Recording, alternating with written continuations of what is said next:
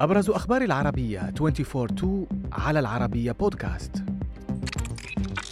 البداية من ولاية كاليفورنيا حيث أفادت الشرطة الأمريكية بمقتل عشرة أشخاص وإصابة عشرة آخرين في حادث إطلاق نار قرب احتفال بالعام القمري الصيني الجديد الذي شارك فيه عشرات الآلاف بمدينة مونتري بارك في مقاطعة لوس أنجلوس.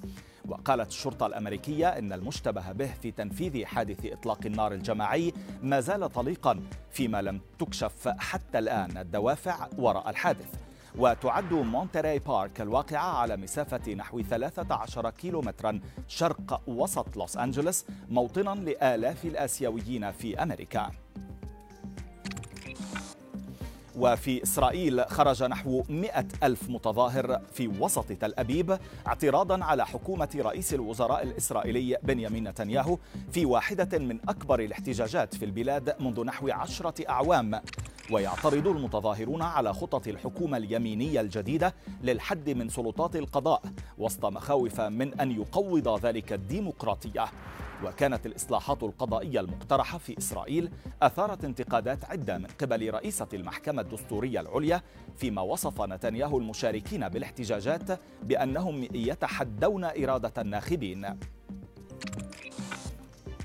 وفي خطوة اعتبرها البعض صديقة للبيئة مقبرة في مدينة نيويورك الأمريكية تحول جثث الموتى إلى سماد للزراعة بدلا من دفنها بشكل تقليدي وتهدف طريقة التسميد البشري إلى خلق طرق للدفن صديقة للبيئة حيث توفر أكثر من طن من الكربون مقارنة بالدفن التقليدي أو حرق الجثث.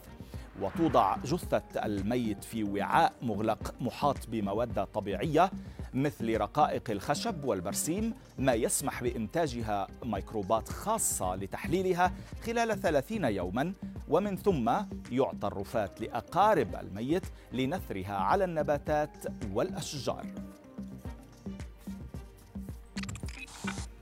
وفي خبرنا التالي طمأن نجم مارفل جيريمي رينر جمهوره عبر رسالة من داخل المستشفى بعد الحادث المأساوي الذي تعرض له في يوم رأس السنة عندما انقلبت عليه كاسحة ثلوج تزن نحو ستة أطنان.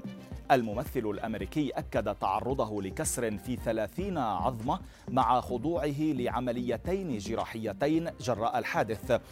وقد نشر تدريبات صباحية يؤديها خلال الاستلقاء على سرير المستشفى مؤكدا لمحبيه أنه سيتعافى وسيصبح أقوى.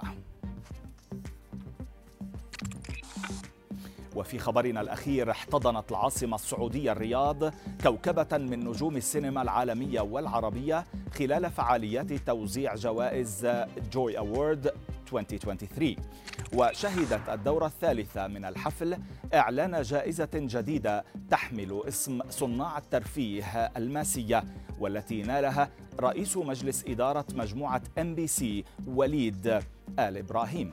كما كرم الحفل فنانين عالميين وعربا بجوائز متنوعة بين فخرية خاصة بصناع الترفيه وأخرى عن الإنجاز مدى الحياة وشخصية العام ولم يغفل كذلك الحفل النجوم الراحلين.